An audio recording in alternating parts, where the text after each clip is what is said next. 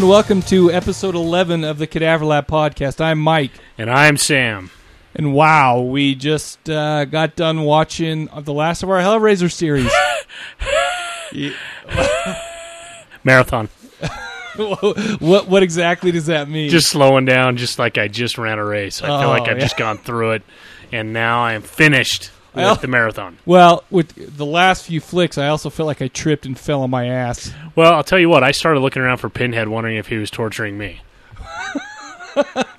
Okay, okay. Well, you know, let let's talk about a couple of things before we we get into that. Uh, first of all, is there anything you want to bring up? I mean, any? I do have a little bit of a rant. Oh, let's hear it. Well, and I, I know this is not a political podcast, but I, I have Right. to go into a couple of things. First of You all, you know what? By the way, you know how many podcasts right now are prefacing what they say with, "All right, we don't talk about politics on our podcast." Probably every, but every one of them. a lot of them are right now. I heard a local commercial for a guy, and it starts out with, "Hey, you know, what's up with the negative ads put up by so and so?" And then they proceed to say, maybe it's because ex politician. I'm going to call him MJ, just because that's his initials. Maybe it's because MJ fights Michael for this. Jordan No, it's is- not. It's oh. not Michael Jordan. Michael But Jackson. I don't want. I don't want to give him any, any kudos at all okay. because he goes, maybe it's because MJ uh, fights for this, or maybe because MJ goes to Washington and, and does this and was recognized by this and that. I'm thinking, yeah, you know what? We ought to keep negative politics out, you know? so then I'm going like a half an hour later, all of a sudden I hear the negative attack against this guy, Uh huh. and it was this guy did not show up and vote one third of the time. Could you get away with not showing up to work one third of the time? I started thinking, that mother effer. no, you can't get away with one third. I'm, I'm exactly on board with that negative I'll tell you political what. stuff. Right now at work, I'm on. Uh, I'm on the forums. Our forums, or else the midnight podcast forums, one third of the time.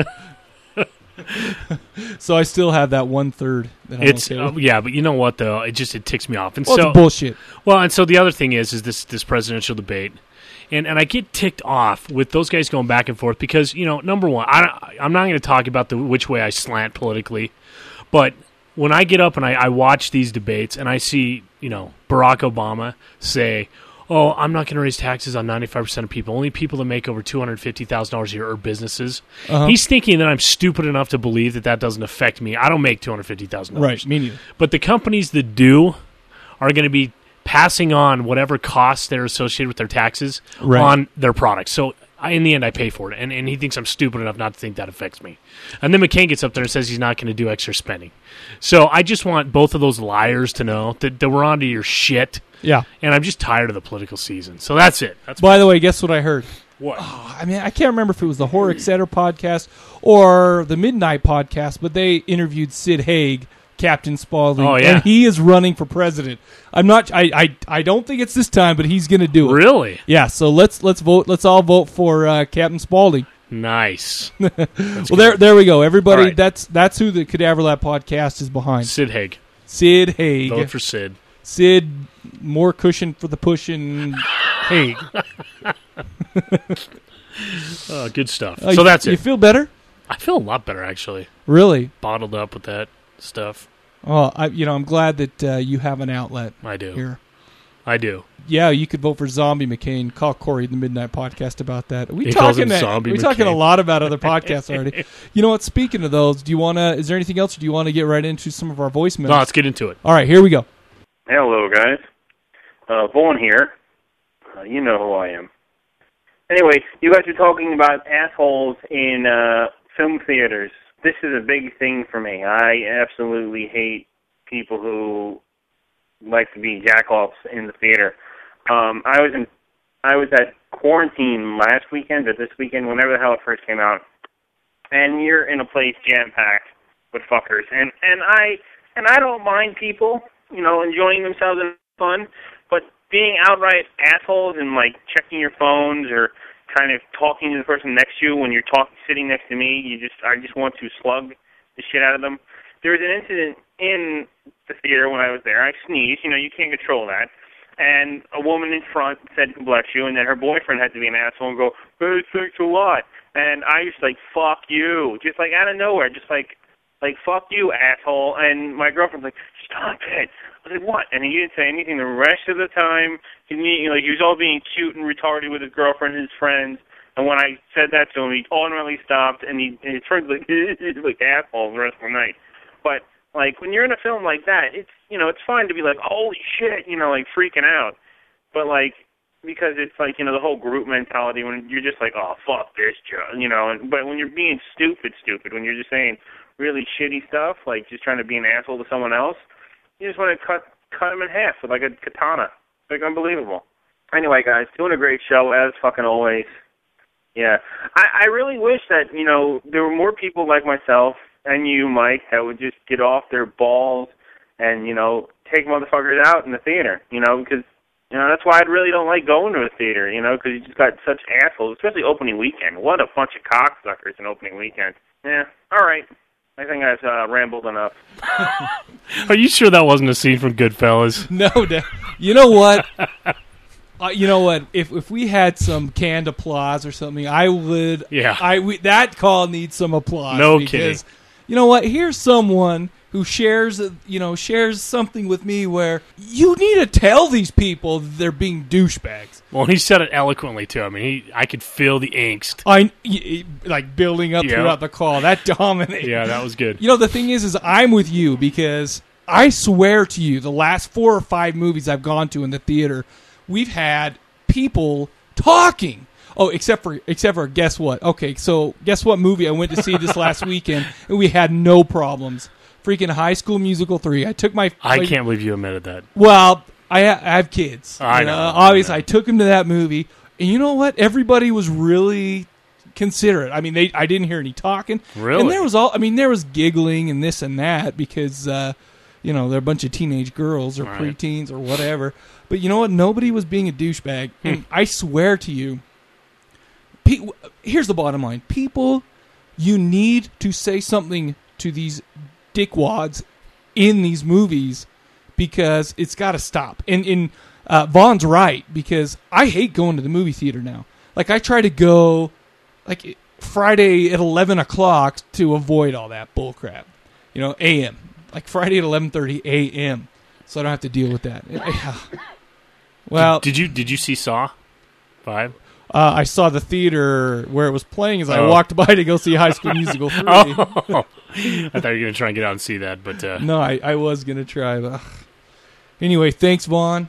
yep. Uh, everybody needs to go out and check out his podcast, Motion Picture Massacre. Go check out Vaughn's podcast at motionpicturemassacre.podomatic.com. Uh, Vaughn obviously is a spirited guy. That call deserves uh, a, A round of applause. Yeah, Bone Saw. there you go, man. Thank you. And also go out and kick your local movie talker in the balls. Yeah, you know what? Get in their face. Yep.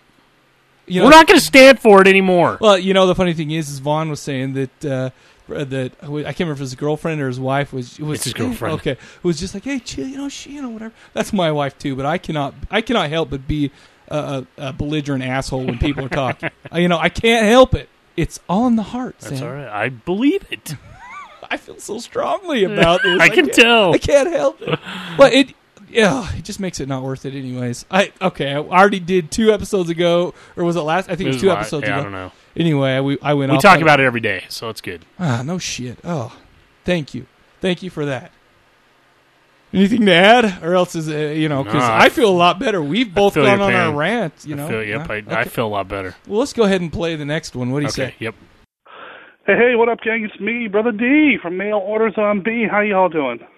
Um, I wanted to call and comment on the Hellraiser episodes. Uh, one through five you've talked about so far. I uh, am enjoying the coverage. Um, I'm a big fan of the Hellraiser movies. Um, you know, I've got the first couple here. I think I was one of the few people to see Hellraiser th- 3 theatrically. Uh, and, you know, I, I enjoyed Hellraiser 4 for what it is. Although I think we all pretty much agree that the first couple of movies are great and then they start to go downhill real fast. um, although Hellraiser Hellseeker, I kind of like, but you haven't talked about that one yet. Uh, you did talk about Hellraiser 5, Inferno, and I do have to disagree. I'm not a big fan of that one. Um, and the biggest reason uh, is because Pinhead just doesn't seem right in that movie. Um, the character seems to be used differently. Instead of being what he was from the first few films, he's kind of inserted into this morality tale as like some sort of judge. And it just didn't seem right to me. It didn't seem consistent with the mythos that we had seen in the previous films. Although, you know, there's not a lot of consistency from film to film afterwards, anyway. But still, uh, I believe I can't back this up right now because I'm not in front of a computer, but I believe Hellraiser 5 was actually written as a horror movie without Hellraiser involved. It was a, a non-Hellraiser horror movie. And then the producers got a hold of it and then had the Hellraiser elements inserted into the script. Although um, I could be wrong on that. I could be confusing that with Hellraiser Deader, which I believe is part six. Um, speaking of Hellraiser Deader, if you do check it out, the best part of that DVD is the Easter egg. There's a fan film in there by Gary Dun- uh, by uh, Gary Tunnicliffe, I believe his name is, the effects artist um, that did the Pinhead design in a lot of the films. Uh, it's a really good fan film called No More Souls. Check that one out. Okay, I'm rambling, so I'm going to say my last point. Hellraiser 1 and 2 are the best of the series, hands down, no question. But I think one of the things that makes these two films the best is something that you guys didn't mention yet, and that would be the music. Christopher Young's score is beautifully dark, iconic, emotive, emotional, sweeping, and grand. It's just really, really good music. Um, it doesn't uh, sound cliched like a lot of horror movie scores do sometimes, especially the lower budget ones. Uh, it's just it's so orchestral and so full. Um, it's hard to believe that some of these movies were made for you know a lower budget because that sound, the sound of that score, is just so grand and epic. Uh, I really feel that that's a, a big part of the reason why those movies work so well. And I, I can't see an image of Pinhead, not even my Pinhead action figures or my Hellraiser, or read my Hellraiser comic books, without hearing uh, Christopher Young's sweeping music in my mind. So, wanted to throw that out there. You guys are doing a great job. Keep doing what you do. Stay loose and stay safe, baby. And if I don't talk to you again before so, beforehand, happy Halloween, y'all. Brother D. That's how I say his name. It's pretty scary well, of course, we appreciate Brother D giving our show a call, our lowly show. Well, it's you know I had a note from the second Hellraiser, yeah, that the violins were that I really liked yeah, the music. Did space that, and so I, I, appreciate him bringing that up because that is very true. And the thing is, is uh, the first two are by far the darkest yeah. of all of the series, right. and the soundtrack is haunting. It yeah. is, and it goes right along with it it sets the tone, and it is. Yeah, he's right. I, mm-hmm. You know that we should not have overlooked that, no. but thank goodness we got Brother D there That's to right. help us out. That's right. Also, um, Brother D, I think that uh, a couple of a couple of things. Also, I agree with you that starting on Hellraiser Five Inferno, uh, Pinhead started being kind of different. Yep. And I think what that was is, I mean, with every big long, you know, horror series or whatever, they all they're always trying to redefine you know, well, in most anyway, they, they try to redefine, you know, the main character. And I wonder if that was just a, a, a case of trying to redefine Pinhead because, you know, we've all seen him basically the same up till that point. Well, I think you get directors' interpretations of it. And, and that's true and, too. And what I liked about the first five was that the storylines were coming from different different places. Right. So I think the directors had to do that as well. But I still really like number five. I did. Yeah. I, and uh, it's just I, I think that they, they were just taking it a little bit different. Like I like I mentioned on the last episode, I they, they looked a little cleaner to me and yeah. not quite as grungy and scary. But I thought the story was really good. And I I'm not sure if this was written as a non Hellraiser flick, uh, but I know that seven and eight, which we're going to talk about today, uh, were completely different stories and then they shoehorned uh, the Hellraiser mythos into him. But I'm not sure if that was done on number five. I, in fact, it's funny because really after four, it's hard to get a lot of really good, solid details on these films. Like Wikipedia, it, there's nothing. I even went beyond Wikipedia looking for stuff. Believe it or not, you know. It, well, I got on IMDb and, and was uh, I was getting ready to do the six degrees, mm-hmm. and so I put in Hellraiser eight, and, yeah. and it didn't even come up. I had to go figure out which one was the eight because there's some other ones I guess that aren't even listed as as with names on it that are considered Hellraiser. Really, things I hadn't even heard of, so I had to go research to figure out the name. Oh, anyway, well, as usual, it's always good to have Brother D give us a call. Let's see. We I think we have one more voicemail. Hold on. Oh yes, I forgot the message for Clio Taurus or Herb Burger or whatever those other names you guys called off with. Hey guys, sounds so good so far on this whole Hellraiser stuff. By the way, it's Otter again. Um, I want to just say today when I got to listen to the uh, the new, po- geez, I'm really mumbling this time. Uh, today when you guys went to the second music break, I'm like, ah, I don't really feel like listening to music. Go to hit the fast forward button, and then the music started, and I'm like, ooh, Faith No More, ooh, Evidence, nice, very nice tune.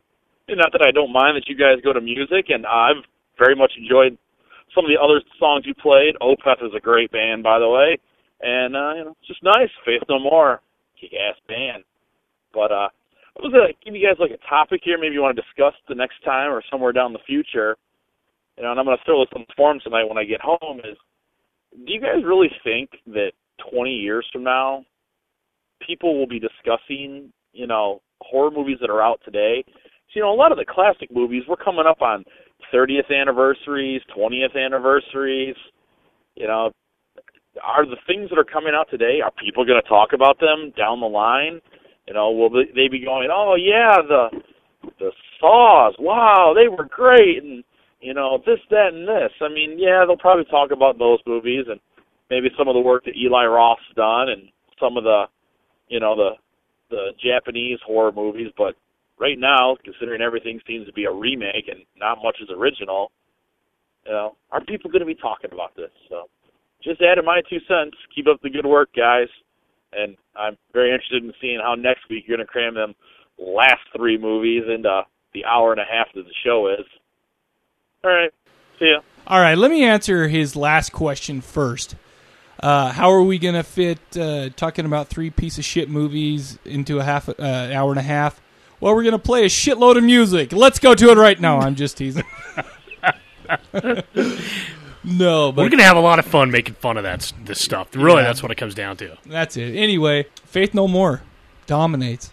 Did you like that song? I like that song. Have you, you know what? Have you heard it No, before? but I, awesome. heard of Faith No More, Yeah. and I, I don't, I don't, I don't own any of their albums. All I have to do is check them out from the Cadaver Lab library. I probably should. Yep.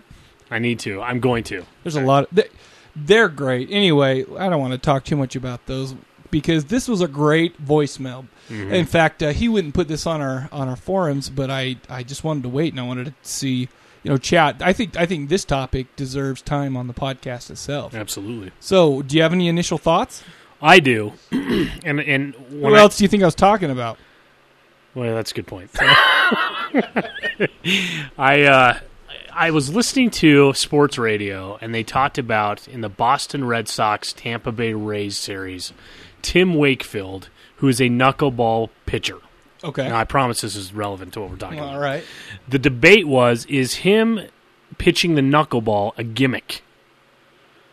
And so the the emailers and the callers are going back and forth talking. Is this a gimmick? Is this Right. you know wh- what's going on with this? And I tend to think when you're talking about horror movies, what makes them stand out is if you do something different. Right.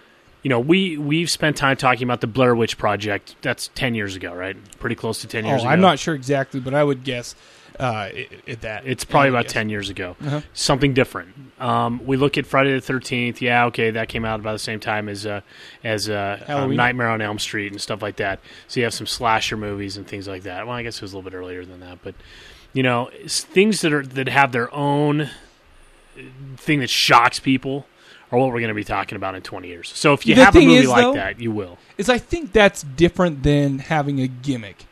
To me, gimmicks are cheap ways to become known. Well, and that's what the argument was. This guy's not, Right. he's a knuckleballer. This is not a cheap some way for him to be known, but some people would call it a gimmick. And that's, you know, with Blair Witch Project, the gimmick is it's a shaky cam Right. movie. No, that's not what made it great. I mean, it's part of the aspect of it, but anyways.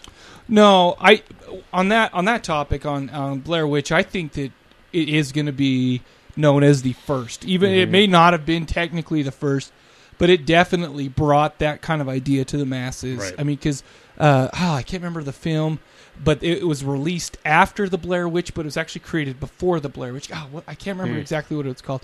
Anyhow, it did that first. It did that shaky cam first. Hmm. But it wasn't that good of a movie, so nobody knows about it. I think Blair Witch was good, Right. and it had that. But I think that had it been shot straight up, I don't. I think the story would. I. I, I just don't know if it would have worked well. I agree. And I that- don't. and think that's it what I'm saying is you've Right. got to you've got to come up with a an original idea that works, Mm-hmm. and and that's what's going to be known 20 years later. Right. Well, and here's my take on it. My knee jerk reaction to that is like, ah, no way. Everything's a freaking remake and everything sucks. Nothing's original. You know, and that, that was my knee jerk reaction. Well, thankfully, I've had some time to think about it because you should see some of the piece of shit movies I watch from the 70s or the 80s. And it's like, I mean, me being a horror fan, I still really enjoy those. And they are really crappy but you know since it has a, a spot in the annals of history of horror history you know i'll watch them and i'll enjoy them in fact uh, uh, i've purchased books to list those out and whatever you know and that's just me being a horror fan um, i don't know how many non-horror fans are still talking about halloween 30 years ago you know when Yeah. it came out 30 years ago I, th- I think that we will still be talking about even if they're remakes f- if for no other reason than we're fans. You know, I I don't know. Maybe that's Although the other night I was listening to Coast to Coast, and they were they had an hour they they dedicated to an actress that was on Halloween, so they talked about the movie. Oh Thirty years later, of course, What's, it's what's coast to coast? it's a it's a talk show in the middle of the night. It's on AM radio. It's a national show. It has Uh-huh. like um, conspiracy theory, alien stuff on it. But they had uh, it's just kind of out there radio. But uh, they had this actress. Thing. I wish it wasn't Jamie Lee Curtis, but I don't remember who it was. And they were talking about Halloween thirty years later, how great of a movie it was. Brian De Palma, all that stuff. But stuff. that's still kind of a uh, in the genre. No, I know. mean, I I don't know. I to be honest with you, I will be talking about these movies twenty years down the road unless something drastic happens. Even though they're all pieces of shit. And here's another thing too that ha- that that goes through my head. For instance, I will watch a movie. You know, you can't. I can't help but compare it to other movies that are coming out, other movies that are popular. Uh, you know, and so I'll be like, "Oh, this sucks," but then I'll I'll return to it five years later, watch it again, and think, "Why did I hate this movie so bad?" You know, and I think that once you have a little bit of time to, maybe we'll really start appreciating, you know, some of the not so great flicks now. Well, here's here's an example that I'm thinking about. Uh, do you would you think that because of what he's done, that in 20 years we're going to be talking about Rob Zombie films? I think so. I think so. I do. Well, especially maybe not so much the remake of Halloween, but the the House of a Thousand Yeah, Corpses. his original stuff. and the Devil's Rejects. I think those are great characters. And Yeah. I mean, I don't, I don't know. I- they- people differ. You know, some people hate those. Even you know, Mm-hmm. horror fans hate those. I love those. Mm. I I love the cheese of the first one, and you know, just the brutality. You know, of the second one. yeah. I don't know. I uh, another film that that comes to mind is Hatchet. That is in by no means an original idea. Mm-hmm. However, it is a great show. You know, and I keep pulling up these shows. I just think, oh, you know, obviously the first time I, I thought about this, all I did was think of the remakes. Yeah. You know, and I think some of those are good enough that will they'll stand the test of times. Yeah. One possibly being Dawn of the Dead, the remake that came out in 2004. I really liked it. A lot of people don't like it because you know it changed the intention of uh, George Romero's original Dawn of the Dead. But you know, as a standalone movie without having that cloud hanging over its head, I think on its own it's great. Mhm. I, I mean, other than I mean, I realize it doesn't it, it doesn't have the political message that the old one did. You know, it doesn't have all. It's not as deep, definitely, but a good and entertaining flick. I think so. I think we will, and I think we'll be surprised at which ones it which ones they are. But you know, I think it goes back to what we kind of talked about. There- There's got to there there's got to be something that catches our attention, Right. and and those are the ones that are going to stand the test of time. I, I think Saw will be one of those. I do. I'll tell you right now, if somebody in 20 years brings up Cloverfield, I'm kicking them in the balls. or the happening. Listen, don't even talk You to me about that. We don't say that word on this podcast, Sam. I'm just teasing. I appreciate that. Mike just kicked me in the balls. Of course, uh, you notice that he didn't yelp, and if anything, you maybe heard a little bit of. Well, we're going to go pleasure. into we're going to go into what happened to my balls when we talk about uh, these movies later. So Wow, I cannot wait. Anyhow, that's it for the voicemails. Anything before we get into these? No, I am just so excited to get into this. Oh, they they've been great. Do you want to uh, soften the blow by throwing in a song or what? Let's uh, soften that blow. Sick.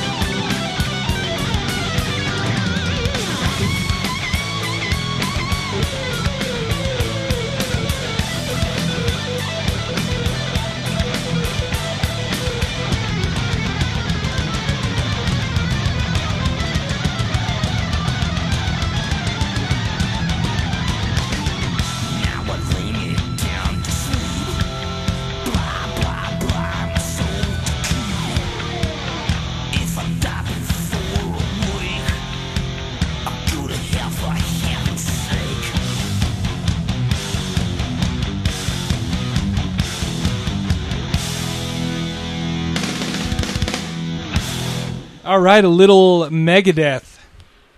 Going to Hell Ooh, baby. off the Bill and Ted's Bogus Journey soundtrack. kind of a little uh, more popular than we're, what we're used to playing, I guess.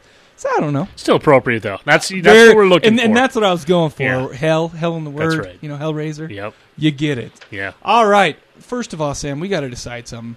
I want to spoil these.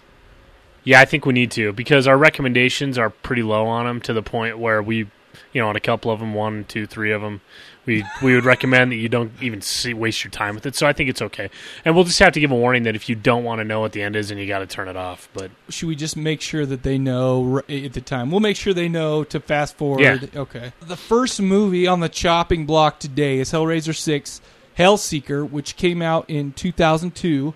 Uh, the IMDb gave it a 4.9, directed by Rick Bota, written by Carl V. Dupree, and the budget was $3 million. It starred Dean Winters as Trevor, Ashley Lawrence as Kirsty, she's making reprising that role, Doug Bradley as Pinhead, and he also plays a smaller part, the merchant. And uh, Oh, he did? That was yeah, him? That was him. Apparently, I Huh. didn't recognize him. Uh, William Taylor is Detective Lang. Should we just go into the synopsis and then do it, man. all right, synopsis. Dean Winters plays Trevor, who survives a car accident that apparently kills his wife, Kirsty Cotton. When their car plunges off a bridge into the river below, Trevor manages to escape with his life, but even though police drivers, divers, find both car doors open, there's no sign of Kirsty. One month later, Trevor wakes up in a hospital and realizes that his wife is missing, but because of a head injury, his memory is uncertain and he cannot distinguish between fantasy and reality. Trevor finds him the prime suspect in a murder case and has two homicide detectives on his tail. Many strange events befall him until the Cenobite, Cenobite Pinhead shows him reality. That's just a big spoiler from then on. So, so basically, you, How can you spoil something that's already effing rotten? you know what? Out of the three we watched today, this one, in my opinion, is by far the best. Yeah, you know what? You're right. So- I mean, So relatively, you know, this is going. Uh, the first thing I have to say about this one is it, the acting was great. Dean Winters did a great job. Uh, do you do you don't you think so? I thought so. no. No, okay. Dean Winters is on the same level as uh, Casey Affleck in Gone Baby Gone, who looks like he's on Nyquil the whole time walking around. He's got headaches. I, I don't care. I And liked him. This guy this. makes Keanu Reeves look Oscar worthy. I'll tell you what, though, I do like Dean Winters for for other reasons. When I when I was doing the Six Degrees because I used him, Uh-huh. I did see that he was on some other stuff, so maybe it's redeeming. I've never seen him on anything, He- and to just watch him on this, I'm just like, dude, you are he's on one of the one of the few TV shows I watch. Uh, kind of has a smaller role in the Sarah Connor Chronicles. yeah, yep. I saw that. and uh, he was in Law and Order SVU. I used to watch that all the time, like older episodes. I watched that all the time too. I didn't realize he was in that. he was in older episodes. Well, he's I- also I like he's him. also in um, Rescue Me. I don't. I haven't seen that. It's with uh, Denis Leary, and Oh. I I haven't seen it. I just noticed he was in that. he was in the HBO series Oz, oh, and he shows his schlong. in that. Junk alert for Oz. Yeah. Oh, bu- you think you're gonna get a junk alert? A bunch of dudes in jail. yeah, there's junk alert. Anyways, uh, no, but I like him, and not right. only because I've seen his schlong. no, I, I do like him, and I actually th- I thought he did a decent job. I mean, you're right. Uh, he played a his character was in apparently in constant pain with headaches. And He just had one too many stupid looks, and just that's I just his face. I just got tired of it, and, and part like of it, part of it was was the flow of the movie, and, and and maybe you couldn't develop him as much as you need to, but the stupid fake outs, man, just drove me nuts. Well, and that's I think that's attributable to the movie because this movie was just a big mind fuzz. You know, Yeah. it you never knew if what was going on was actually going on. Although he did suffer from a little thing I call Sam itis. What what is that? Every chick on the movie wanted to do him. Oh yes, Sam Itis. God, I wish I had Sam Itis, man. you know, and the thing is, is some of those chicks did it with him. You know, so but but all of a sudden you didn't know if it was real. I hate what? that. You know, and the thing is, is is and thi- when I watched it in preparation for this show, it wasn't the first time I'd seen it. So, uh, but the first I remember the first, so I was okay this time. But the 1st Mhm. time I'd watched it, I was trying to piece everything together and not let anything slip by. Yeah, I was really concentrating on the show. Well, that's what I did. I got screwed. yeah, it just was. Oh, yeah.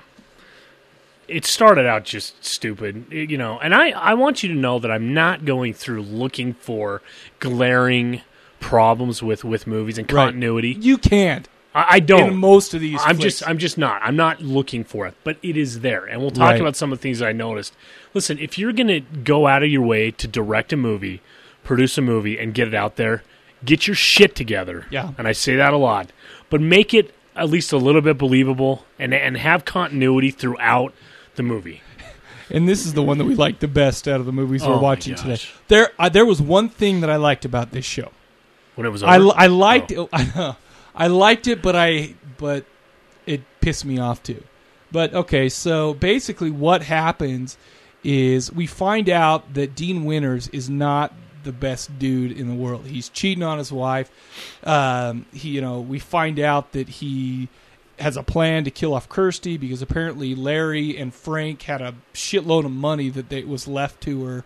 You know, so he actually got a buddy in on it, and they were going to kill her, and they're going to take the money.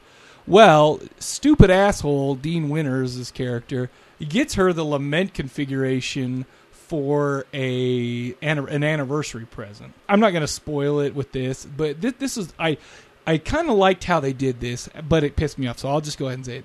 Ashley Lawrence was scared, you know, was was yelling at him, "What are you doing? Is this what you really want?" Blah blah blah. And she opens it. I hated that. For how much shit hit the fan in the first two. She yeah. that she just gave. He didn't even have to say a word. She went on a monologue about, "Oh, is this what you want? Oh, it's an anniversary," and then she, "Do you want me to open it?" He doesn't even have to convince her No. to do it. He just gets she just gets pissed. But that's not the part I like.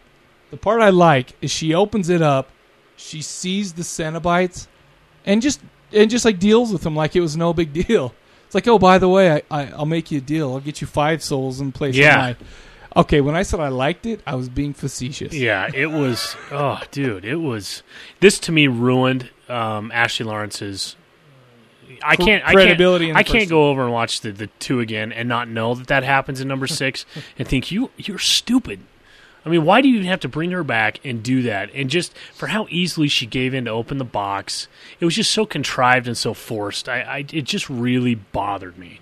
I'm with you. So, but th- but like I said, this one was the best out of the ones that we talked about. I've got today. I've got Dean Winter's headache right now just thinking about it.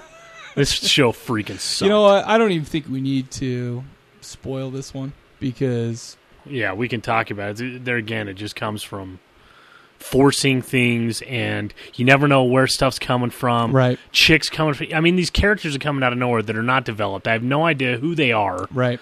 and and they're because you're faked out at all points, so you just don't even know. Like you said, you can't figure out what's going on. I don't know what else to say about this. That I hate this damn movie. Well, I you know what? I'm going to go ahead. I'm going to give it an AMC.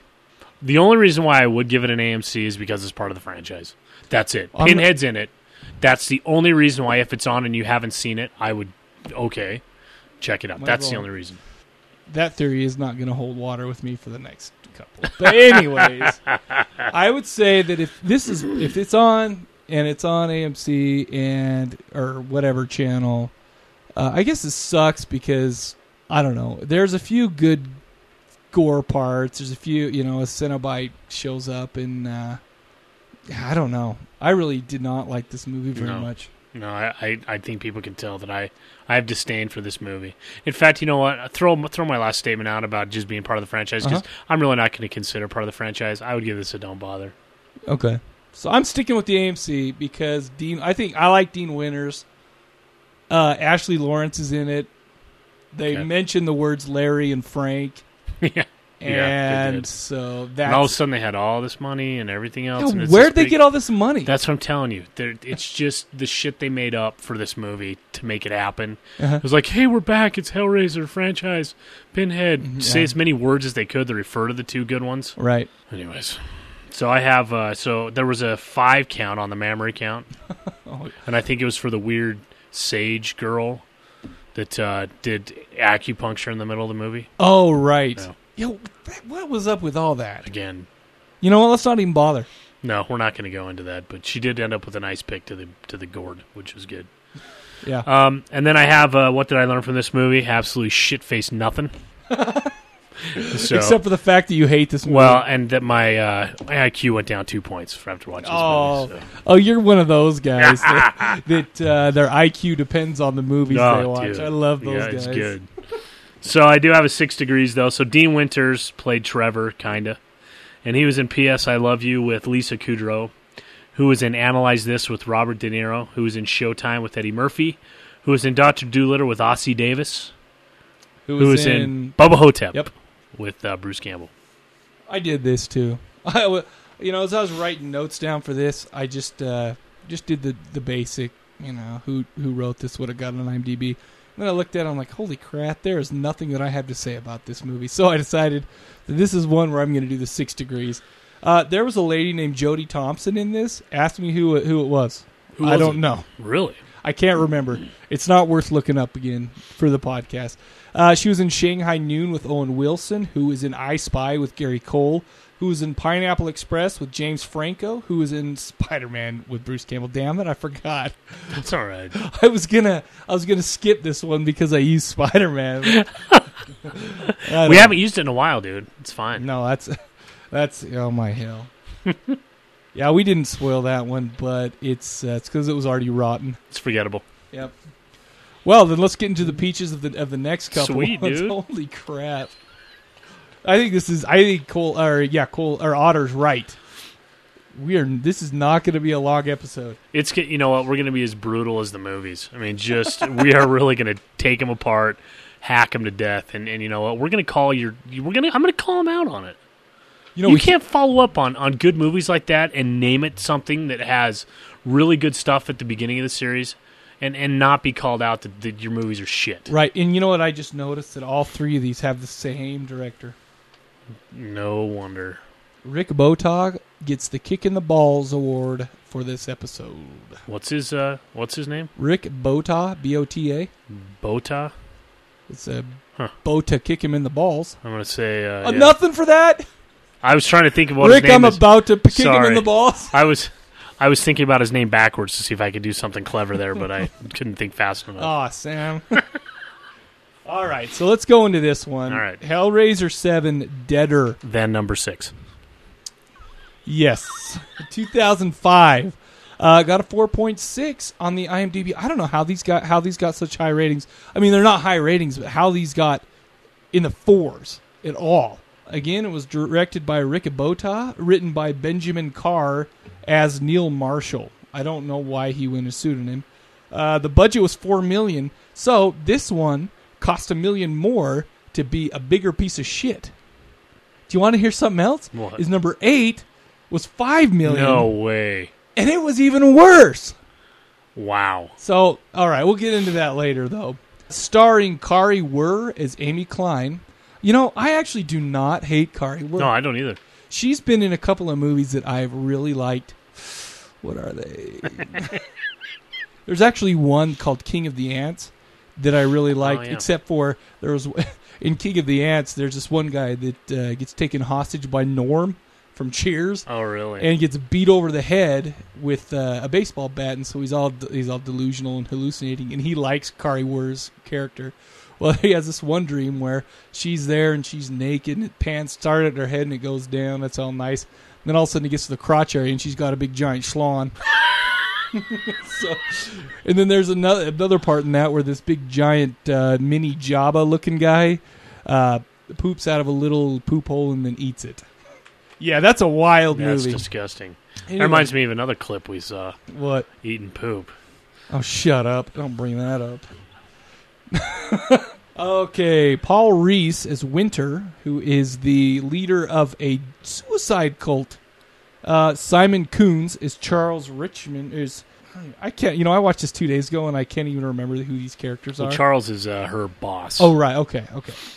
Uh, Marc Warren is Joey. Uh, Georgia Roylance is Marla, and Doug Bradley is Pinhead. So, let's just go into this uh, synopsis. A female reporter, Amy Klein, is a works for the London newspaper. Is sent to Bucharest to investigate an underground suicide cult called the Deaders, who can bring back the dead. She is quickly drawn into their cult world and soon can see no way no way out other than to join them. The cult is led by Winter, and the at the address given to her by her editor, her boss gives her this address and, and watches it, it, shows a little video to basically what it's about. She shows up at this address. Amy finds the corpse of a girl and a puzzle box in her hotel room, despite being told not to do so by the corpse, uh, who she found in that apartment. She opens the puzzle box, hooks appear, which try to pull her into the box. Pinhead the Cenobite appears, warning her not to think that she is in, no danger. Um, blah blah blah blah blah blah blah. Basically, she joins this cult, and you know, after this and that, and it's all a bunch of bullshit. Anyway, you know, I as I'm reading this, I'm just getting bugged. So I don't even know if it's worth reading. You know what? Y- y- you know, typically when we do a show, you know, we'll be excited about the movies we watched. We'll we'll be excited to talk about them. But these ones, That's why I did heavy breathing at the beginning of this Right. because I feel like we're at the end. We can get on to some things that are fun next time, but you know we have to finish off right? what is Hellraiser. So I just, uh, oh wow, you know, it started out bad for me. Again, I'm not looking for glaring things, but two things happened real quick in a row Mhm. that really bugged me about this movie. When she, so she wakes up and she, uh, Amy Klein, she wakes up and she's been undercover in this how to be a crack whore thing. right? She comes back to her office and she goes in and talks to Charles, who is her boss. Mhm. They sit down and watch this video. It's like, we just got this. And, and so Marla is introduced as this character who's taking this film of this suicide that's going to happen. Well, she, she shows that she's just doing this filming by herself. They gave so many different angles of Oh, this yeah. suicide. Mhm. I'm like, what? The, this is supposed to be some amateur video, and there's like close-ups of where this over here, and there's different angles of different shots that are making it continuous. I'm like, this stupid. Right. Then, right after they get done, they go to uh, her boss says, "I want you to go to Bucharest. They're in London. Right. I want you to go to Bucharest. Here's your here's your your ticket and your money, and and it's American money in there. I noticed that too. The okay. whole way through the movie, Yes. they used American money. and that's what I wanted to bring up. That's the kind of stuff that I'm talking about. Where if you're going to go out of your way to make a movie, you need to make it somewhat believable. Right. Don't do lazy ass shit like that. That's just going to be a glaring miscue with your movie. because in Bucharest, she pays some guy to be 20 able- bucks. to get into the Yes. the apartment of this that the the boss gave her the address to. American money again. I know. Yeah. Pull, pull out some monopoly money so it looks like a foreign currency. That- you know what? Do that would have that would have been that would have fooled me better than American right. money. So the fact that you saw it as well as I did, Yeah. it, to me means that, that that that's a glaring issue with your movie. right. So you know, from there it just it gets, you know, the back to life scene when when he's uh, bringing the girl back looked like a horrible David Blaine special. Right. It was it just was so stupid. Well, okay, so we have the suicide cult who kill themselves, and then Winters goes up and brings them back to life. I never really understood the motivation for that. Basically, I here's what I assume. I assume that they live forever, and that you know maybe they don't feel any pain. I but I don't know for sure. You know, those were conclusions that I made on my own, but they looked like zombies once they did that. I mean, one girl blew her head off, hmm. you know, in the rest. So the rest of her existence, she's gonna have a big giant gaping hole in her head. yeah, you know, I, I don't know. You would think that if you're gonna be stuck with this, that you're not gonna do anything c- completely. But part of, part of the problem with where we're getting into number six and number seven, when we talk about these fake outs that happen, Yeah. they happen so often in these movies that you just don't know what's going on. I really didn't know because you know where we saw in five where it goes back to where he opens the box. Right. Number six, you can see where the box gets open, and that's where the shit started happening. Right. In this one, she's sitting in her apartment and she opens the box. So I'm like, oh my gosh, here we go again. Okay, everything from here on is now her hell and everything else. But at, at the end, with what the stuff that was going on, Right. I, I never knew what I. I didn't know if it was real or not. Nope. I didn't know any of it. and here's the problem with this one and number six is you would go through all of this stuff and i mean you'd go oh shit that happened and that happened find out it didn't happen and they fooled you way too many times Right. to even be into the movie because after a while you're just like oh you're not pulling that shit over on That's me right. again Yeah. you know Yep. and it just got to the point where it became l- laborious to watch just because nothing that happened happened or, Right. or, or did it who knows Well, and the only thing that I can think of is there's probably no other poor souls out there who are watching these back to back like we are. and, and you know that could have been. So a stand on your own mystery type thing, maybe it works, but dude, get a new idea. Seriously, seriously. the same director did this, made basically the same three movies. They happen in London and worse. Bucharest. I mean, That was stupid. However, here is one note that I want to read. Let's see. The original script by Neal Marshall Stevens had nothing to do with the Hellraiser mythos, but it was decided that this would be a Hellraiser sequel. Tim Day drastically rewrote the script, including an almost entirely new third act and plot, and making the character of Winter a descendant of the toy maker Le Marchand. Now, this seemed like somebody had their head up their ass when they were writing this show. I'm serious. Yeah, It did- yeah, yeah. th- there was the continuity sucked. It was. Oh, you know what? I'm just gonna stop.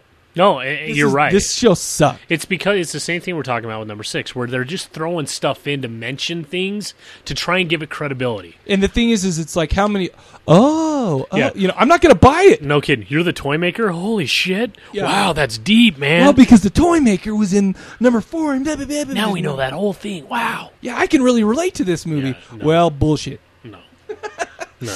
I don't oh. relate to people with their gangs driving around on the subway having Well- orgies. By the way, was this a what was this? So Kari or uh, what's her name, Amy Klein, Klein. is told to go meet a guy who Joey. Joey, who is in the is in the last car of this certain subway train. You go back there. People are being weird just for the sake of being weird. Except for him.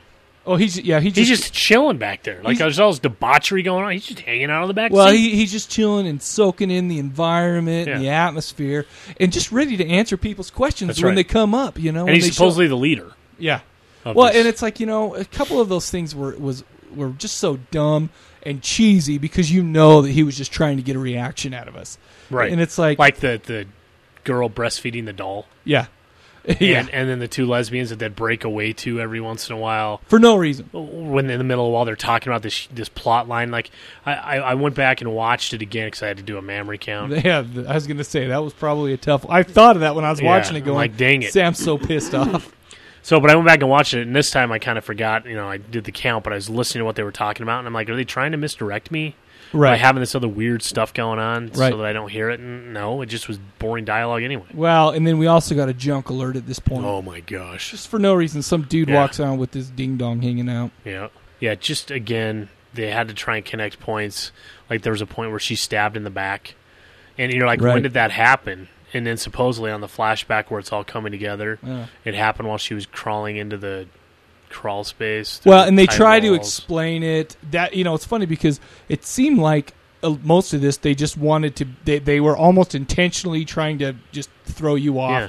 and make things not make sense. But that part when she got stabbed in the back, uh, they went back and tried to explain it. Like, oh, Marla showed up and stabbed Amy in the back, and except for you didn't see her, she was in some kind of dream state. What the hell? Yeah, notice that there's no pain, so obviously it really didn't happen. So did did, did uh, Amy Klein end up really killing her dad when she was a little girl? Is that? You're asking me? Yeah, I was thinking I was the only one that was. I not- I not following. assume that part was was real because you know, in order to become a Deader, you had to you know I, face your fears. you had to face your fears, and that was one of her fears because her dad, you know, used to abuse her when she was a child, and she was the chosen one because she had also opened the box, so she had all these qualifications to become a, a Deader. Hey Rick Goat Balls or whatever your name is that directed this, your movies suck. We still have one more to I go don't after care. this. I you know what, and I hope he emails or calls because it, it just sucks. You know the sad thing is, is I I bet he has probably heard so gotten so much shit for these You're movies probably right. that it's like He probably went to go open the box himself. you know. I also you know I, as I was trying to find some research because again this movie had very little about it on Wikipedia, so you know I tried to look it up. There was not there were only reviews of this movie. There was no like for one and two and three. And Would you four. have a red carpet party for this? No way. this came straight to DVD though, right? Right, it did. But the thing is, is for the other ones, even even um, ah, Inferno, you're right. There wasn't much on the net for Inferno. Well, I'm sure there is, but it, it was mostly in the form of reviews, and there was no like facts out there. Like especially for one and two, there are full sites there for to explain the mythos and all the cool stuff about it. Hmm. You know, sites upon sites, and you know they seem to know what they're talking about. Well, all you could really, well, all I could really pull up for this one was peop what people thought, or you know, people's opinions or reviews and stuff like that. But you know, we don't know. I mean, there was nothing. Not that I need everything tied up in a nice bow, but there was nothing. I mean, th- in this in this show, I kind of got bored of trying to make sense of it because Yeah. they tricked me too many times. And Well, and this, unfortunately, I know that if I were to go back and watch number five, which I think I gave a bone saw last time, uh huh. if I were to go back and watch that again, I guarantee it would be, it would be down to a red box Well, or, or an AMC well, because it's these did the same types of things, right. So if I were to go back and watch five now, I'd be like, dude, I'm so tired. You know, I gave it a buy, and I? I think I gave it between a red box and a buy, and I stick with that. I mean that the thing, the difference between that movie is is every it was interesting as you walked through. It was interesting, and it and it ended up actually happening. Now it didn't happen in the real world per se. It happened in his personal hell. However, it did happen. You know, and I guess you could say the same thing about this. Well, it, did- it happened in her personal hell. Well, you know, Yeah, the- we don't know what it was. the, the difference is is what stuff kept happening and we didn't know what state she was in we didn't know if it if it was a dream we didn't know if it was just some kind I, we, we didn't know anything yeah, I, I am downgrading number five to probably. I would give it a. I would give it a red box. I'll buy it the most, but Mhm. I, I need to take that back. well again i i like uh i like the lead character in that i like the yeah, he was good. him. i he liked was him good. Maybe you know, I'd give it a buy. I'm going to give it a buy. I stick i stick with mine All right. but then again i've seen it a couple of times before and you know and maybe that's it because to be honest with you the first time i watched this show i did i did i thought it was okay you know deader Mhm. i thought it was okay but i watched it yesterday or two days ago i can't remember i freaking hated it Yeah, i mean it was unbelievable yeah. It was it was no good. no anyway So I have a who else said this on this one. Oh, let's hear now it. listen. I want you to guess who else said this. okay Because when I heard the line, I'm like, oh, I know who else said that. okay So let's hear it. Okay. It is your destiny to be here. I can give life to those who choose the dark over light, and will do so much more. But first, I need your help. Who else would say that? satan Darth Vader. oh damn it Darth Vader freaking says that, Oh, dude. man Like they're freaking ripping off George Lucas now. You keep your own stuff and let Star Wars be alone. So as soon as I heard Destiny and Dark, I'm like, "Pfft, you freaking plagiarizers. Well, you got to realize that uh, Rick Bodaggett probably stole a lot more shit than just Oh, that. man. What's a Bodaggett? I know what it is. You don't know what that is? I know. I, ju- I said it, and I don't even know what it is. It's uh, it's the piece of crap that hangs on the dog's fur on its butt. you got to realize how fitting that actually is. Yeah. Yeah. so I have uh, I have what else did I learn or what did I learn? Okay. The resurrection cults can't be trusted. I don't know why I even have that down. I must have been just as lost while I was writing it Well, down. let, us put it this way: you were you were probably just in such a state of, I mean, you know, it almost puts you into a state of catatonia that you just are like, I want to kick myself in the balls. That's pretty good advice, though, that they can't be trusted. So I'll remember that. Um, all hot chicks sleep with their ugly bosses. So she was in a picture with the guy, Right. And on all those movies, they do that. And you're like, why the hell did you that know, happen? she is a she is a good looking woman. She is pretty. She is. The last thing is twenty bucks get you five minutes alone with yourself in a room in Bucharest. Twenty American dollars That's correct. must be paid in American currency. oh my hell, I have, dude! I have a six degrees whenever. Go, you, you just have. I thought you were going to do what you learned or something. No, no, no. I, I was just looking at my notes. Okay. I because all I have is six degrees too. okay. But I could just tell that uh, that you're energetic. You know, you're normally energetic. Fervor for these movies is just not here. Listen, I am. I've been enjoying my my run watching these movies, but I've never been more excited to go to bed and watch like Fright Night or or something else exactly. to get away from these. Because I mean, eight. Oh, anyways. so my six degrees here. I've got uh, Kari Wuhrer. Kari Wuhrer was Amy Klein. She was in Eight Legged Freaks with Scarlett Johansson. Scarlett Johansson was in there. Oh, she was the daughter. By the way, uh, by the way, can I? You yeah. know, not to cut you off, Uh-huh. but do you think she's good looking? I do. I cannot stand her face. Really? I think she's pretty. You know what's funny? My brother Jeff and I always argue about that because he thinks she is so hot. I wouldn't think she's so hot, but she's a pretty girl. Well, she's got big ones. Well, yeah, she's very. Yeah, she's. I think she's pretty. Oh, and that's fine. I think she's a butterface. I think. I, Well, I think what- have you seen The Island? I have. That's the one that I thought, man, she's pretty. Was in The well, Island. you got to when you look like this, it's hard to really think. Is that Mike Itis? That's that's Mike Itis. I'm just kidding. So Scarlett Johansson, she was in The Prestige with Christian Bale, who was in Batman Begins with Gary Oldman, who was in Bram Stoker's Dracula with uh, uh, Billy Campbell. Sorry, oh, I almost messed that up. Billy Campbell was in Br- uh, Bram Stoker's Dracula, and he was in Menno's Mind with Bruce Campbell. What is it? What movie? Menno's Mind. What is that? I don't know. I'm just going through and picking a new movie of his, and if I recognize somebody, you'd recognize Billy Campbell if you if you saw him. Would I? Yeah, he's been on a couple of TV shows. He was also he's a he's been a bad guy in a couple of things. You'd recognize him. Okay.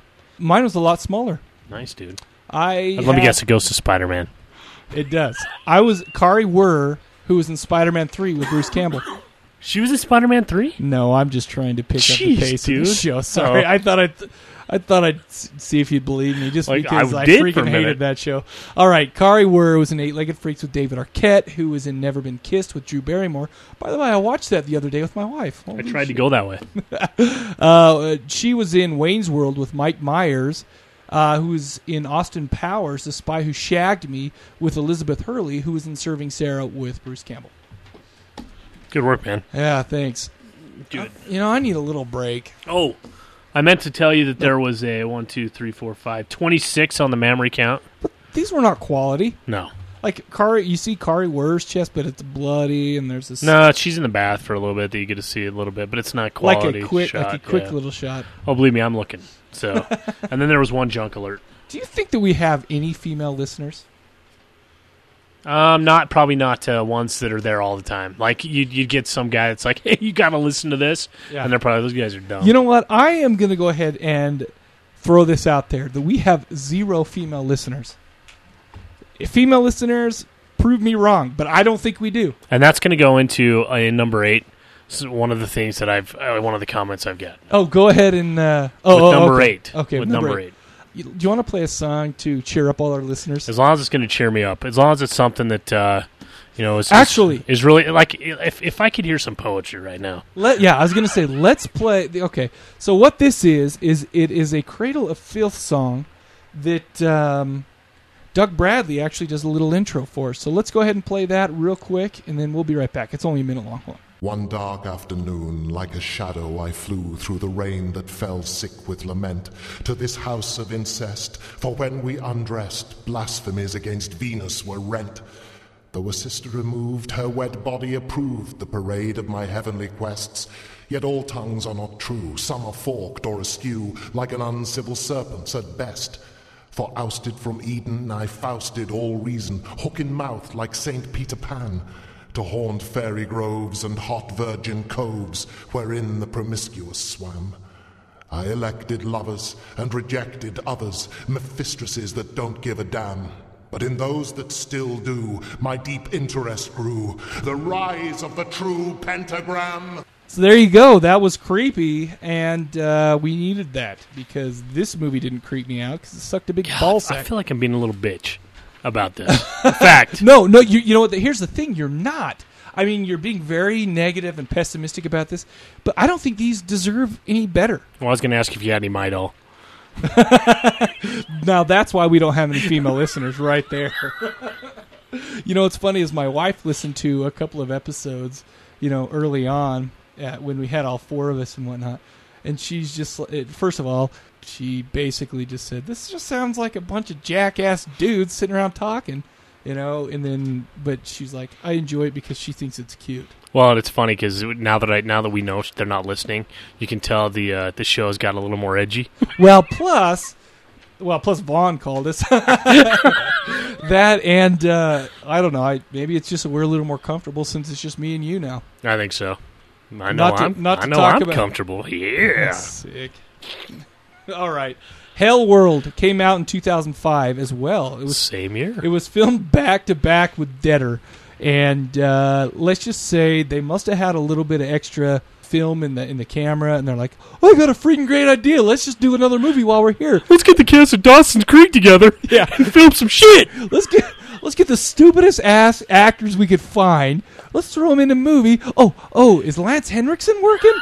Let's call him up. Yeah, guys, uh, I'm not doing anything. I just went on a bender, so Just smoking. yeah. So I I got nothing to do, and I'm a little you know short on cash. I'll be in this. Okay. Anyways, there you go. That's all we're saying about this movie. Yay! All right, this got a 4.4 on the IMDb, and I shit you not, this deserves less than a three. Yeah. I can What? It got a what? Did you say? 4.4. You know, it, it- it's unbelievable. Wow. That you know, because 4.4 is still a fairly respectable IMDb score for these movies. Yeah, you know, for, It is. for these horror movies. You know, because a lot of people just don't get them. They'll pick one or two off and then just be, oh, this is bullshit. I got halfway done with this movie. I got bored, and I got toothpicks, and I jammed them in my testicles, and I stirred them around in martinis.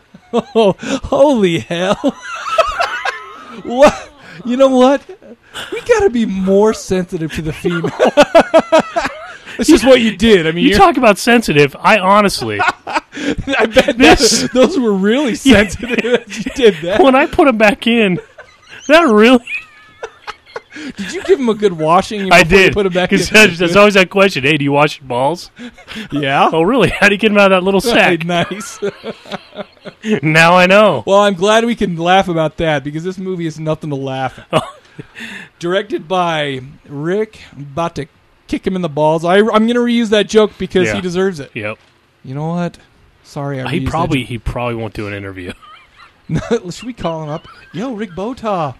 He's like, of course we had a fa- we found out that he's like, I was going to say something so utterly offensive that I'm not even going to go there. That's good. I'm, Uh, I'm you proud know- of you. You know what? I just want everybody to know that I actually, at one time, held my tongue The filter was on for a second. for one time. That's good. My little man in my brain who usually just lets those fly right through went ahead and stopped it. That's that good. time. Anyway, You told me that little man in your brain just jerks off all the time. well, he must have just got done because he was actually on guard for that one. that was really sick. Thank you. I wonder if my brain is just. Uh, Mine has been jellified from these stupid movies, so I apologize because there's stuff slipping out now right. that I generally wouldn't say. All right, like I said, okay, it was written by Joel Soisson. Budget five million. So wow, holy shit! Budget keeps going up. It, it's it's almost like it's like a direct graph. As the budget goes up, the movies get shittier. Yeah. With these last three, They were buying IMDb votes. they had to be. Yeah. They're Judas. This is this is bad. Uh, Lance Hendrickson. Henriksen. Oh my hell! You you know what? When I said that, Sam looked at me like, "Holy shit, dude! You just mispronounced his name again." Like I'm how gonna many kick times you in have the to balls. tell you? Sorry, holy crap. Oh. He was the host. Doug Bradley was the pinhead. And that's all I'm going to say. I mean, those are the. Everyone else is a cutout teenage Well, I, you know Dawson's what? Creek character. It's and that's true. And and it's interesting because the first thought I had was th- they start out with this show. They're at a funeral, right. and there's a bunch of them. And I'm like, crap, we got a bunch of teeny boppers in here, so there won't be any boobs. Well, luckily for me, Uh-huh. about two minutes later, there was a caption that said two years later, so I knew I was safe. Oh, nice. Sweet. Now they're old enough. oh yeah, they are above board. It is on. Oh, okay. That was a great joke. Thank you for that. I'm glad we're so much happier. I can, I can see Sam looking down at his notes, and I, I can just I can just picture him watching these movies. Holy shit, Mike's gonna think this is so damn funny. He scribbles it down. That's exactly right. His wife's sitting, laying next to him as he's watching it. And, Sam, shut up! Quit laughing. Sam's like, oh, oh, I'm gonna knock him dead with this one. All right. My Sam. wife looked at my notes and she's like, "What are you doing talking about hot chicks?" Because I have that written down somewhere. Nothing. It's just an expression. Exactly. Hot chicks means It's code word for hot dogs. nice. All right. So the synopsis. Pin. Okay. You know we have not spoiled either of these, but I'm going to tell you right now that okay. So the lowest thing, the lowest rating that the that the, the Cadaver Lab podcast gives is a don't bother. I want to add another one. This one is go out and kill the people who made this show. That's what this one gets. I like it. We're gonna spoil it because we do we do not want you to watch this movie. No. We did it for you. And in fact, we just right before we started recording, we said we just finished watching it up because we didn't have enough time to finish it. And uh, the whole time I'm sitting there, you know, and I'd seen it before. Which why would I want to ever watch it again? well, and that's the thing. I want you guys to know that I'm now sporting stitches on my scrotum because I watched this movie. So you guys don't do it. So, but anyway, Sam. So he's watching it, and, and I just kept I just kept laughing. And Sam's like, "What, dude? Well, dude, you are gonna be so pissed off." he's all, and then that part would happen. Oh, is that what I'm pissed off about? No. Oh, because that pissed me off. And I go, dude, that's not the one you're gonna be pissed off about. And finally, oh, it just kept getting worse and worse. Uh, Pinhead appears to return in the eighth Hellraiser film. To tear. I, by the way, I'm just spoiling it. Yeah. I, I'm just going to read this Yep. whole thing and So so turn do it off. not watch this movie. But if you want to, and you are a sadomasochist from hell or from beyond the grave, you can watch this. But this kind of pain will never bring you pleasure. I promise. Uh, Pinhead appears to return in the eighth Hellraiser film to terrorize five friends who are Hellraiser fans addicted to an online computer game called Hellworld. I'm just going to stop there real quick. This computer game called Hellworld is like a little flash application. It's not a game at all. They just it, it seems like the director or whoever put together this thing in freaking 5 minutes just to pass it. Just just so that you know, hopefully no one's looking at the computer screens they're going, 'cause this was not a game. This was just some bullshit. Wasn't that just supposed to be? I don't think that was the game. Wasn't it just the invitation? Well, no, that was the whole thing. That was the That whole was game. it. Oh, jeez. That was it. wow. Anyways, they get in uh, this game, and then Sam mentioned that it was just to get their invitation. Basically, what they had to do is open up the Lament configuration online and print out a an invitation that, that will show up after you've opened it. Uh, it reminded me of a game that I saw once, and I don't even remember where I was on the internet. But it was this game where you could can you get your girlfriend off before she wakes up? what? Yeah, it was like on this application. In fact, I think it was on. I better not mention where it was. Why? Well, I don't know if we want to do that or not, but I think it was a link from uh, um, Break.com. Oh, as you say, I can bleep it out if you don't want me to. No, Break.com. It's got a lot of good stuff on it, but I think there was a link on there to this game, and I'm like, what the heck is this? I didn't play it. I did not. I, I did not play this game, but I read the instructions. It's some you have to like get your girlfriend off before she wakes up. I don't know how that. It was this What? cartoon girl, a picture of it. I just I got out of there because I didn't even mean to get there in the first place. What are you supposed to do? Go over there and I don't know. like uh, have. I, I can know, only some kind imagine. of virtual flick in the bean. Exactly, but that's what this that's what this looked like. This uh, these guys doing the Lamont Lamont. I keep wanting to say Lamaze because that's what it, but Le Marchand configuration Right, or uh-huh. whatever it is. And he's like, "Let me work it," and he's like rubbing stuff, and So I'm like, "What stupid. the heck is this?" Anyway, so they go to this uh, this party uh, where Lance Henriksen is the host. His son Adam, who is a fan of all things to do with Hellworld and Le Marchand, had killed himself thinking he was giving his soul to the Cenobites. The host, angry at Adam's friends for not preventing his suicide, organizes a Hell World party for all fans of the macabre, knowing that the five friends will come. He learns about Le Marchand and, and Hell and the Cenobite cult surrounding it so that he can seem genuine and get his revenge. After drugging all five all five of Adam's friends with a powerful psychedelic, the host buries each of them in their own coffin with a tube for air on the grounds of the house where the party was held. As the story progresses, from the person perspective of reality, Adam's friends begin to perish in their own hysteria, made of fear and knowledge of the Pinhead myth. At the end of the movie, Chelsea and Jake are both rescued by the police several days after the party, after someone mysteriously calls the cops from the party house what appears to be Adam's ghost. The host scene is seen in a, motel, a hotel or apartment bedroom where he opens a box and meets Pinhead, his first true appearance in the movie, whose fellow Cenobites quickly sliced the host into pieces. There you go. That was it. That was all there was to it. Except for there's a bunch of shitty acting and really crappy special effects and uh, cheesy bullshit there in the middle. It was so bad. It was so bad. I, I can't believe it. Well, it, I just I and it was funny because I knew this was the last one, so I kind of as I was watching this one, I compared it with the first one, and just just thinking about okay, why why was the first one so good and this one sucks so bad? What, what is it? and I came to the conclusion a lot of it was there were there was like little subtle stabs of funny. They tried to be funny on some of the Right. stuff, and and number one, there was not funny. There was there was nothing funny about it. No one had double entendre language to, Right. that, that could be construed as funny. It was dark, Right. and that's why people like it. You know, take a lesson from that. Th- Then you come up with this, and like, there's a sign on the keep out door, and the English chick that looks like the Mad Magazine guy. Yeah. He, she's like, "Oh, keep out." Oh, yeah, right. Yeah. Oh, of course. Yeah. Uh. Well, it was completely. I this was the first one that I think was totally for teenagers. Yeah, yeah. there was there was no intelligence to it. I'm not saying that teenagers aren't intelligent, but I'm just thinking that a lot of the movie studios think Yeah. that they can get away with more bullshit like that Mm-hmm. to people who you know are younger. Well, and you know what? I'll, I'll admit it. When I was younger, I would you know like I would watch all sorts of stupid shit like I don't know.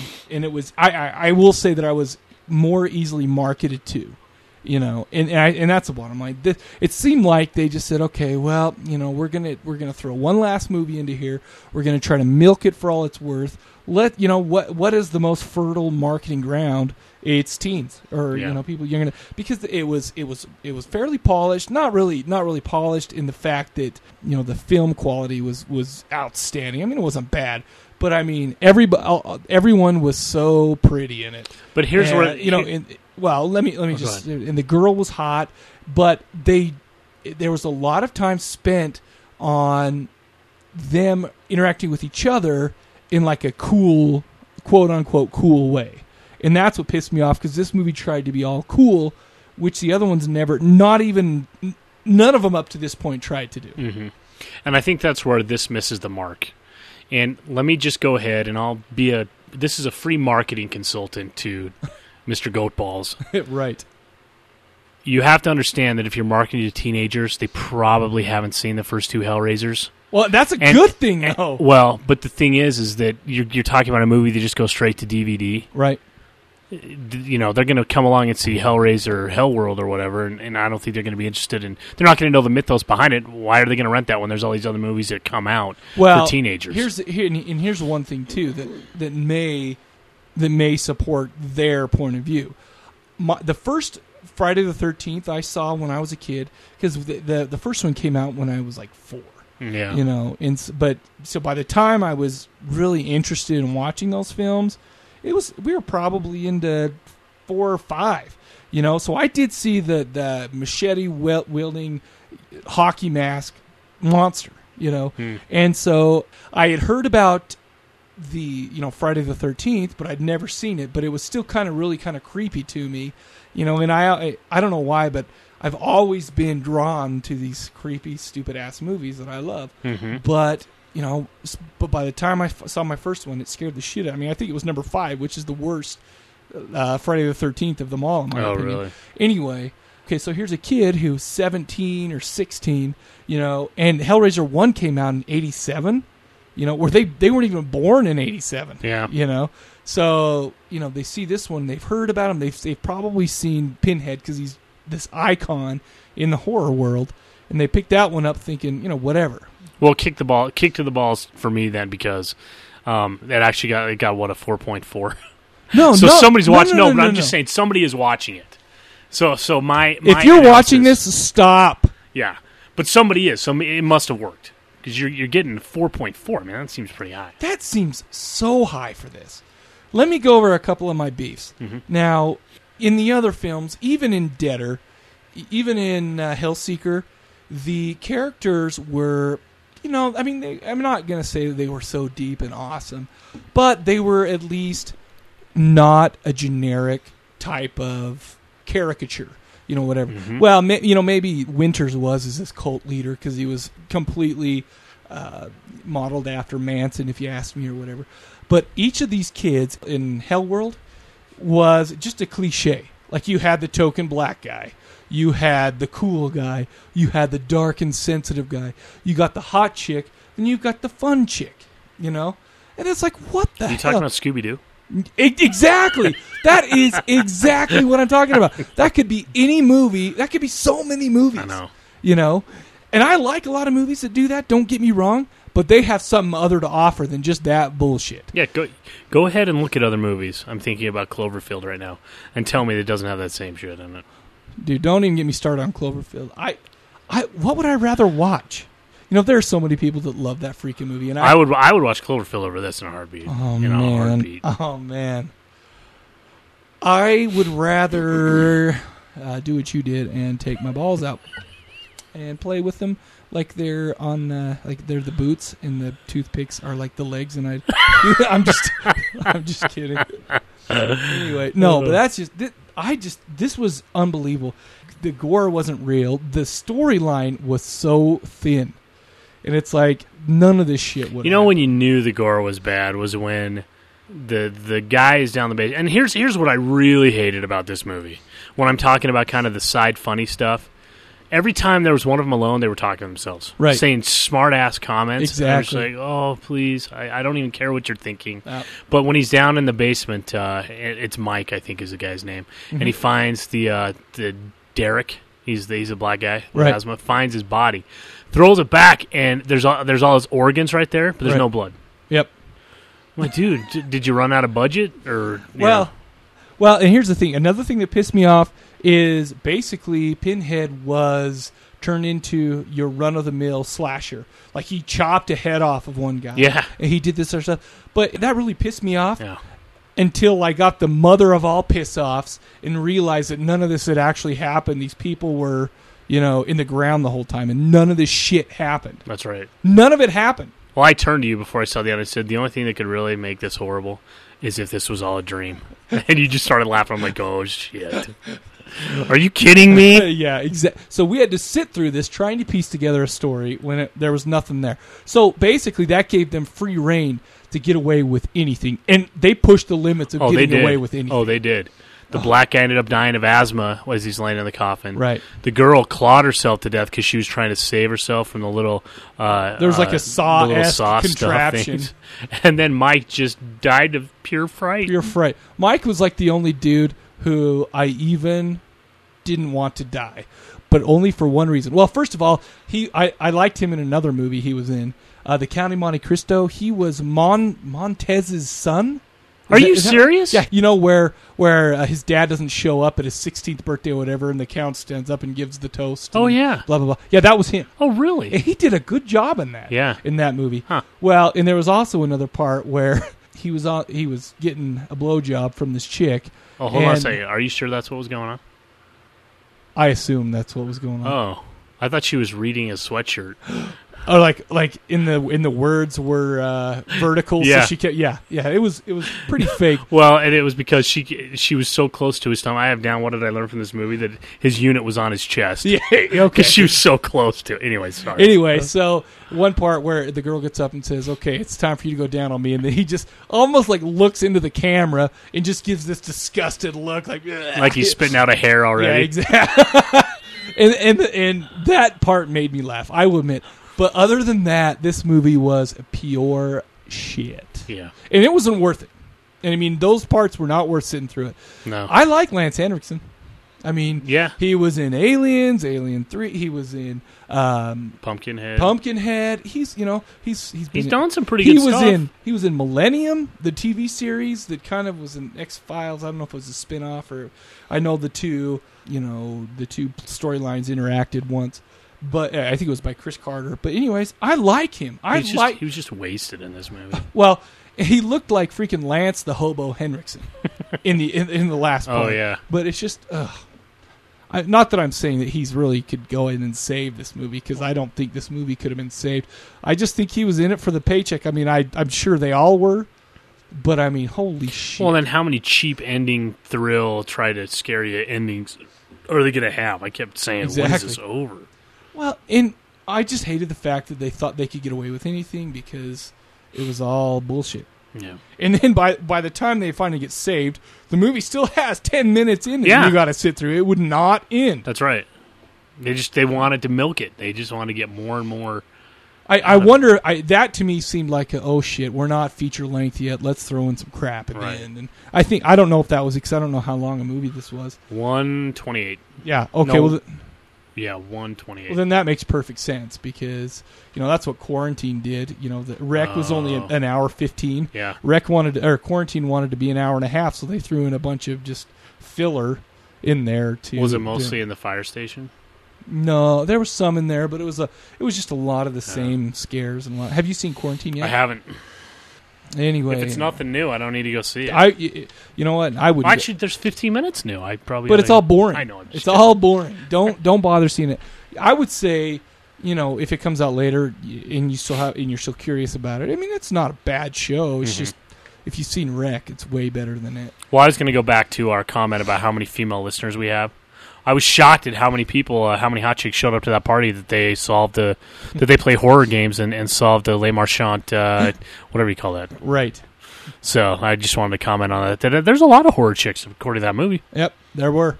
Of course, um, I after saying flicking the bean and all sorts of the other stuff, I I don't think they listen to this podcast. Wow. Yeah. Well, and if they did before, they don't anymore. No. You know what? Uh, we're Actually, so- no, I don't think. I bet they pleasure themselves listening to you talk. Oh my hell! I know I do, but that's just because I have this huge ego. No, I'm just teasing. well, Is that going to get edited out? Please don't. no, no, no, no, no, no. Are you kidding? That one line was more entertaining than these last. Let me tell you something. If I get any email from someone telling me they really do that, I will throw up in my mouth and drink it. That's disgusting. Well, if they masturbate to you talking, then they'll probably get turned on by the fact that you just you throw up and eat it. That's the same kind of sickness that happens. what what happened? I don't know. Where did what? I told you our brains turned into freaking jelly watching these stupid movies. Oh wow! We, I just want to throw out an apology to everyone for the vulgarity of this this uh, episode. Just edit it out. Holy hell, no way! Because I want to remember that. That's funny to me. All right, I'm just teasing. We- oh. I may or may not edit that out. Let's just let that be a surprise. Did you want? Hey, should I offend somebody else? Why not? We've. offended I have a everyone. comment here. Oh man, I'm I'm editing that out. That's weak, dude. Come on. You better. I'm gonna edit. You know what? What if I don't edit that out? No. That's why I put it in there. like I've got to get. edits it. Hmm. Me just hawking that. You loogie. have to edit that. Me hawking that loogie just guaranteed. I I'm gonna. edit Okay, edit all that. No, I'll edit that. All right, so Oh, you know uh, we didn't talk about What? on there though. One of the worst parts of the whole show Let's hear it. was that they got anonymous cell phones to Oh, yeah. call each other for sex, and so you just go pick a number on the phone and the mask. Yeah, the, each person was was given a mask and a phone. The mask had a number, like a four digit number on Yes. it. You called with these phones, And and, they were like regular. Nokia phones. Yeah, they're just all these these Nokia phones. You just pick up these random phones to call people. Right. Well, the friends start calling each other, and their names come up on the phone. None of that matters because it didn't happen. Oh yeah, I guess it's not a great point, anyways. and that's the whole thing. All of these plot holes, you know, that, that we could sit and nitpick at. None of it happened. yeah, so you're it's right. bullshit. Yeah, you're right. Uh, right. I do have one note. The script was adapted from a treatment called "The Dark Can't Breathe," which was unrelated to the Hellraiser series. Wow, that is a shocker. Hmm. Anyway, I'm going to do my six degrees so I Do can it. put down my notes. Uh, Lance Henriksen was in Near Dark with Bill Paxton, who was in True Lies with Arnold Schwarzenegger, who was in Terminator 2 with Robert Patrick, who was in Dusk Till Dawn 2, Texas Blood Money with Bruce Campbell. Okay, I have, I have Katheryn Winnick who played Chelsea. Is that the blonde? Yeah. Oh. She was in Failure to Launch, which is a documentary of this last Hellraiser movie. No. Really? Uh, and then uh, with Matthew McConaughey, Uh-huh. who was in How to Lose a Guy in 10 Days with Kate Hudson, who was in Dr. T and the Women. Have you seen any of these? No. You know, I really can't talk actually after I I've just seen- I've admitted seen- that I just saw High School Musical 3 and never been. I've seen How to. Lose a Guy in 10 Days. That's the only one I I've have not seen. that. I did not see Dr. T and the Women. And anyway, so she was in uh, Dr. Let's see, How to Lose a Guy in 10 Days with Kate Hudson, who was in Dr. T and the Women with Liv Tyler, who was in Lord of the Rings with Sean Astin, who was in Icebreaker with Bruce Campbell. Icebreaker. Bruce Yeah. Campbell shaved his head for that one. Oh, really? Oh, you know what, though? I had a, there was a memory count of tw- uh, 17. That's a lot. There's a hot nun in this. That's where most of it came from. Yeah. Yep. Anyway, I am washing my hands of this series. No longer shall I watch these last four, uh, three films at least. So you should see Sam's face. It is very disturbing. Crumpling up my notes.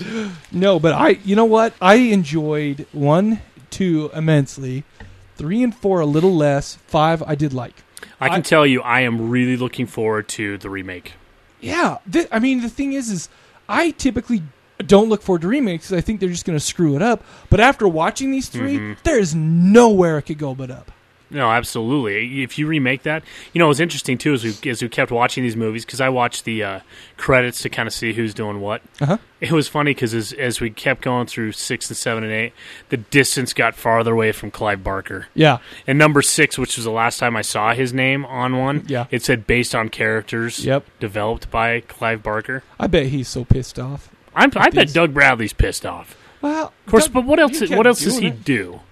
I, Is he- I don't know. I have never seen him in anything else except for I wonder if he's just in a lot of English productions or something Oh. like that that I don't watch. I don't know. Mhm. I mean, I, I should look him up on the IMDb just to get a little bit better of a background on him. But He's uh, so good at it. I mean, it's great that he did them all. yeah. And he, if he just did this back in 2005, unless he gets hit by a train, I would suspect that he's probably going to be Pinhead in a remake. I hope he is. I'm sure he will does be. a great job.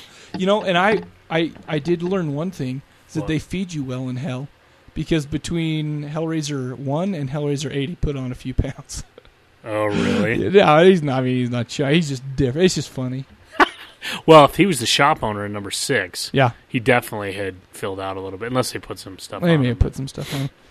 Anyway, yeah. Let's let's uh, never talk about those again. Sweet, man. that sucked. Yeah.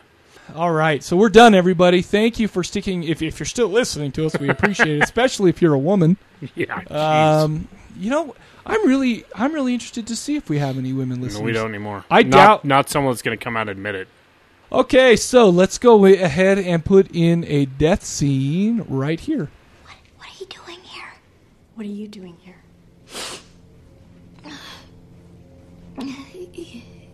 Want to snort?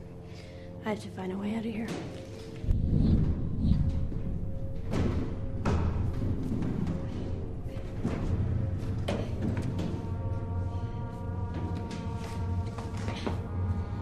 Bridget?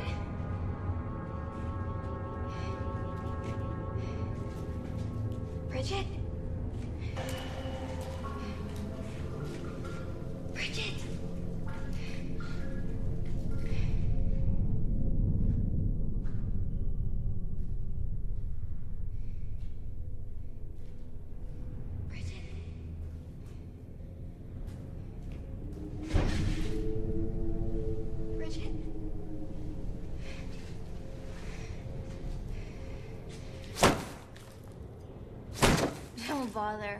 Alice probably sealed up every window herself. Do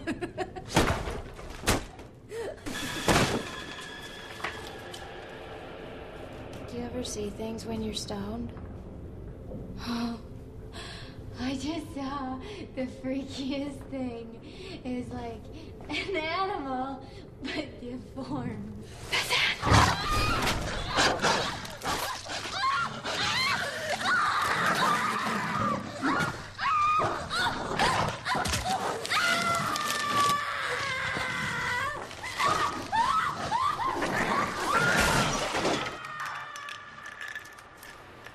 right, so I'm looking forward to next week. After after watching these piece of shit movies, I Yeah, it'll uh, be good to get. Away. It's been three weeks. It'll be really good to get away. You know, in in because of that, I want to watch you know two or three completely different movies by completely different people That's a good idea. and different styles. So what we're going to do for next week, Ghost House Pictures just put out their underground line, and uh, they actually put out eight flicks, you know, all in this underground umbrella beneath this underground umbrella, and uh, they're all a bunch of horror flicks. Let's just do three of those. Yep. You know, three random. Well, there's only eight, but you know, let's just pick three of those and do them. What do you think? well, yeah, and if they're really good, we could always do another show. Yeah. So, uh, anything else you have to say for this episode? Happy Halloween, everybody! Uh, This We- should be out by then. So I'll, I'll tell you what that uh, this Halloween I am going to be taking the kids trick or treating, and then uh, the rest of the night trying to come up with an excuse to leave my parents-in-law's house's party. for their party. Awesome. Yeah. That's a really good idea. You know, I actually may want to. Well, I don't know. I, I think that's basically it's Halloween. Now that I'm older, is just a family time. Yeah, exactly. Got to get the kids out. Got to make them have fun. I mean, my parents did it for me, so Well, and it's one of those things where, yeah, you used to think, oh, I hope it's scary. Now that I have little girls, I Yeah. don't want it to be scary. no, no, no, no. So, Everybody, go to cadaverlab.com. Check it out there. We've got the forums there. We've been having a lot of action up on those forums. Like we mention this every week. There's a lot of fun stuff going up on there. Email us at uh, feedback at cadaverlab.com or you can use our contact at uh, cadaverlab.com. Uh, the form up on cadaverlab.com. Uh, somebody made fun of us for having a canned email form. It was the guys from the Bone Bat show thought that that was a stupid idea. But anyway, it's up there, and uh, it's. I just said it's for the if it's for the ease for our users. You know, go up there, use it. It's fine. Uh, call us on the voicemail 206 339 2730. The number again is 206 339 2730. You can also uh, contact me or Sam directly at mike at cadaverlab.com or sam at cadaverlab.com. And that's it. That's it. I'm not. That are the only two emails. And uh, I appreciate the emails that I got this week. Big Winters, Keith Latch. Uh, I think Corey sent me one too, but uh, I really appreciated those. And uh, keep up the good work out there. Yeah. All right. So I guess we're signing off. So we'll see you. Later. Hi, this message is for Cleo Torres.